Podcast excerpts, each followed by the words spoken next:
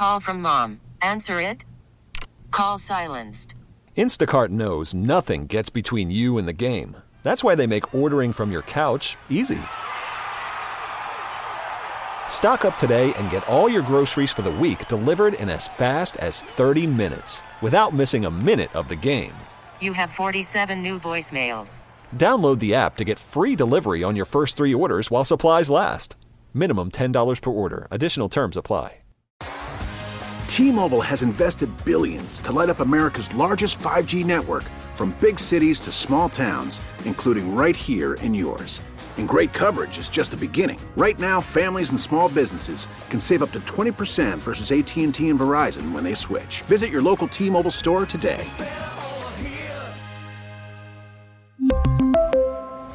Plan savings with 3 lines of T-Mobile Essentials versus comparable available plans. Plan features and taxes and fees may vary. Friend of the show, Peter Kahn, covers boxing for Forbes. Good morning, Peter. How are you, man? Brendan, how are you? Staying safe? Doing all right, man. Yeah, we're doing all right. Socially distancing from everybody. So, you know, we're making out okay. How are you and the family holding up? Good, you know. We're here at home. We're at home like 24/7.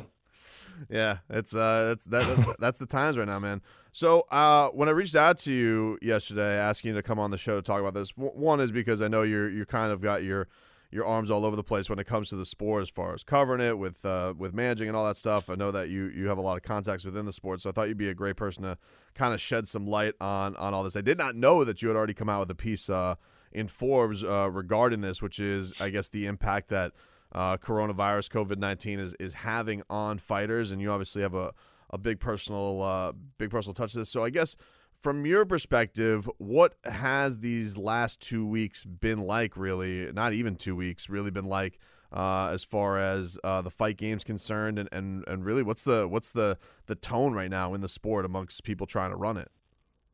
I mean, the tone is uncertainty, right? I mean, at when this whole thing started and this domino effect started to take place, it started with Top Rank deciding to cancel their shows that were to be headlined by Shakur Stevenson and Michael Conlon. Mm-hmm. And, you know, that was at first the idea that they were going to do it in front of no audience. They were the first to talk about having Madison Square Garden and then the theater, the Hulu theater at Madison Square Garden, basically empty.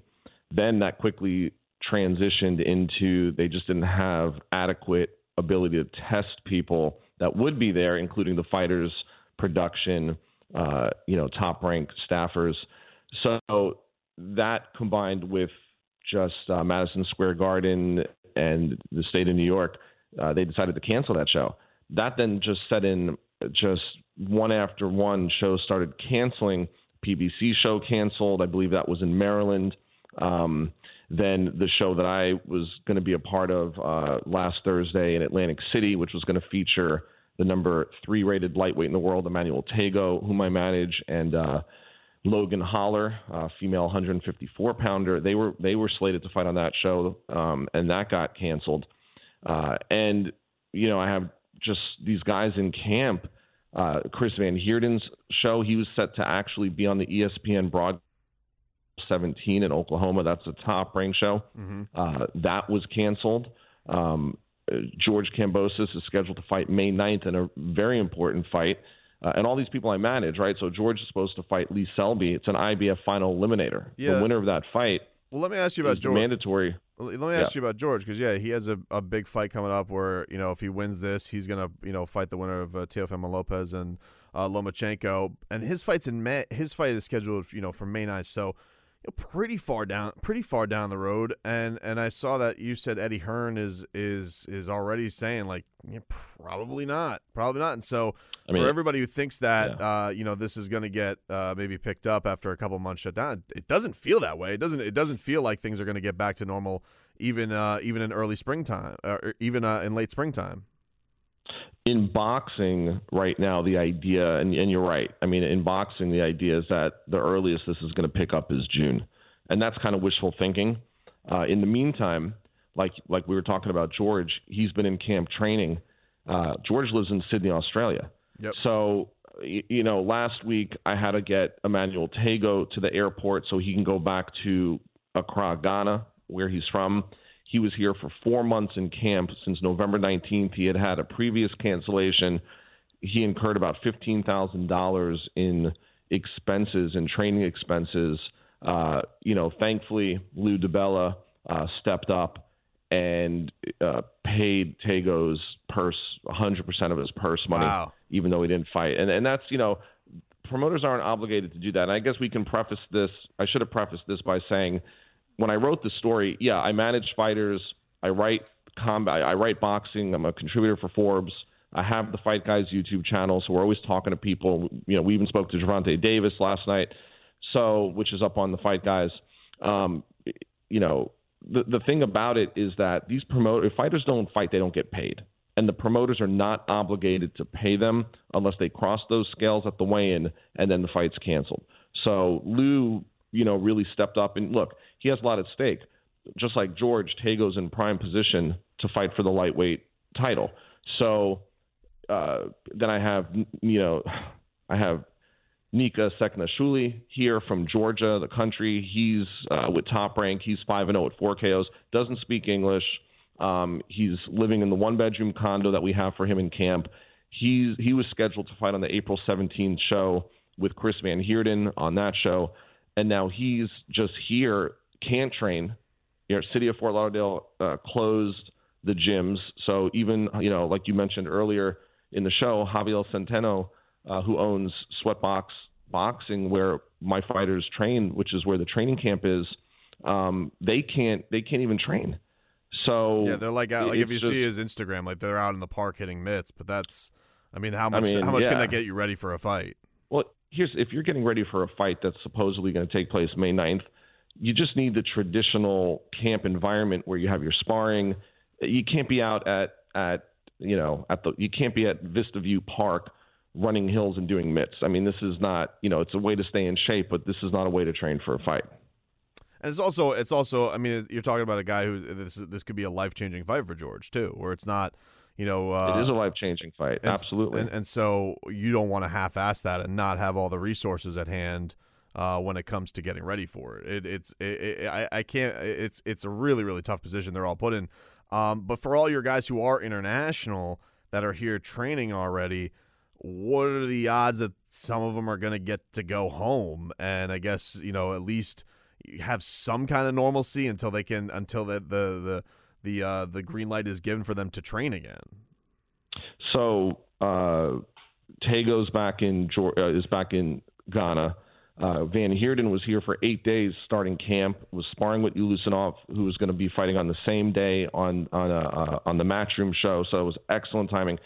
Chris is now back in Los Angeles. George is still here in a holding pattern, waiting, but, you know, he needs to go back to Australia.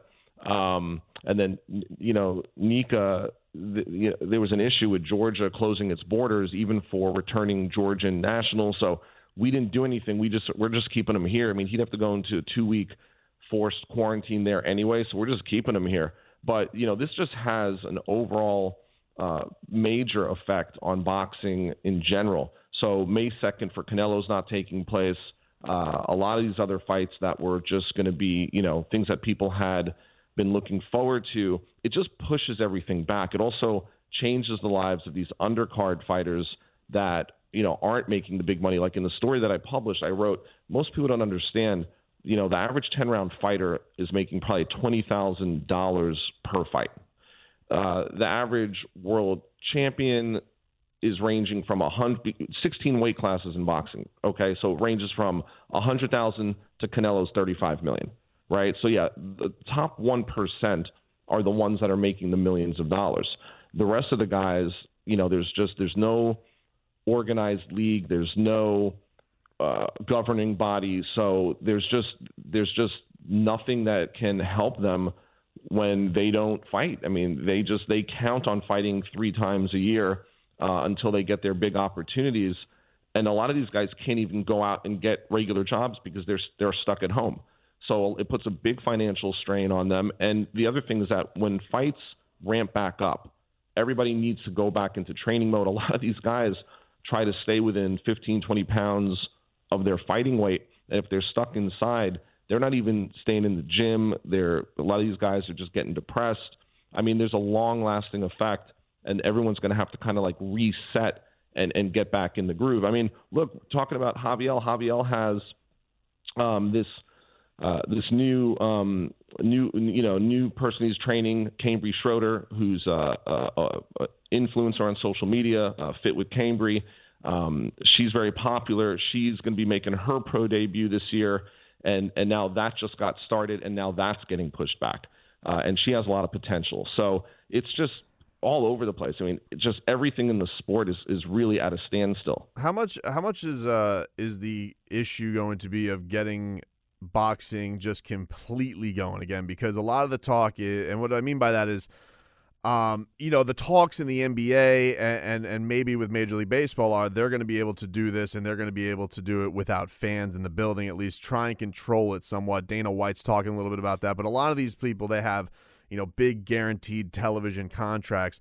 And it seems with boxing that the gate and the amount of fans that are in the stands is a big deal as far as, fighters getting paid and all that stuff. So is it possible for boxing to get to do this, and is it smart for boxing to even get it off the ground if they can't come all the way back with not only doing the fights and broadcasting, but being able to have people in the stands so they can make all the money that goes to that, somewhat a lot of times goes to the fighters?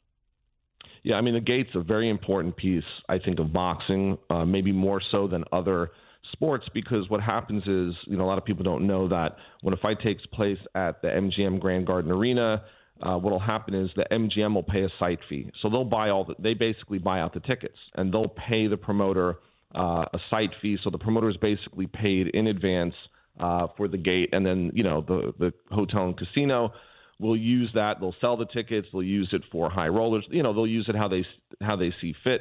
Sometimes when a promoter knows that they stand to make a large gate, they can do some sort of partnership deal, or they'll just basically, rent the building. Like for Wilder Fury 2, it was the third largest gate ever in Nevada history for a heavyweight championship fight.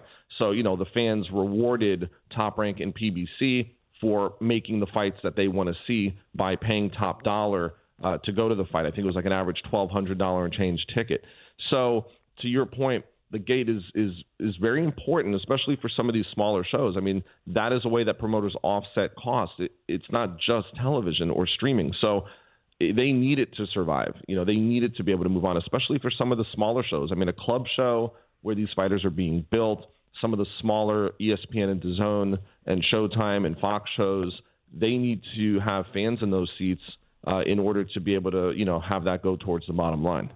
We're talking to Peter Kahn, of course, a boxing contributor for Forbes, and also, manages many boxers down here in South Florida and around the world, as he's been pointing out to. Is there, amongst the talk of people in the industry, is there a thought of, man, if we can get it going back here, maybe a Tyson Fury, Deontay Wilder kind of being the kickoff sometime in the summer? Is there a target date that's being bantied about that seems realistic, or a big event that seems where things can kind of get back to normal? That's that seems to be the most popular one, maybe of people thinking, okay, we're going to resume things here. It's a good question. I mean, it's such a fluid situation.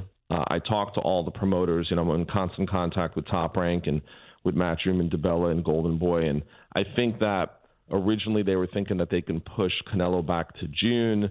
I think that the Fury-Wilder 3 fight that's slated for July 18, that's probably, hopefully, going to go off as scheduled. But if you really look at it, I mean, I think that Canelo was going to be the next big fight that we kind of had on the schedule for May 2nd, which, the Cinco de Mayo weekend, which is a big weekend for him. I was talking to, like I said, Gervonta Davis last night. He's fighting Leo Santa Cruz. That date's up in the air. That's going to be his first pay-per-view.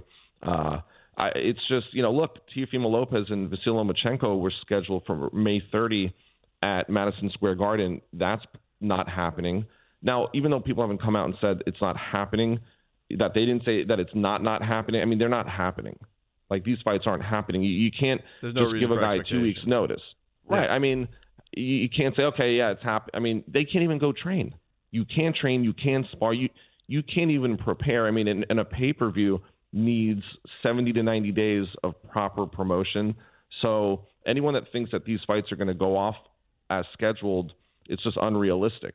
But it just sets everything back. It changes timetables. Then you have the act of God clauses in promoters' contracts. Of course, you know, that's where a lot – look, fighters need to fight. They need to stay active. The promoters are obligated to keep them busy. I'm wondering to see where this kind of falls into that situation, you know? Certainly. So, all right, Peter, we're up against it, man. I got a break, but we appreciate your insight on it, and hopefully we'll do it again down the line, kind of getting an update on the story and whatnot. Anytime. Look, I'm here. I'm not going anywhere. All right. That's Peter Kahn. Always appreciate him giving us time for the show. When we come back, you'll hear my conversation with Shannon the Cannon Briggs. We're back right after this. T-Mobile has invested billions to light up America's largest 5G network, from big cities to small towns, including right here in yours. And great coverage is just the beginning. Right now, families and small businesses can save up to 20% versus AT&T and Verizon when they switch. Visit your local T-Mobile store today.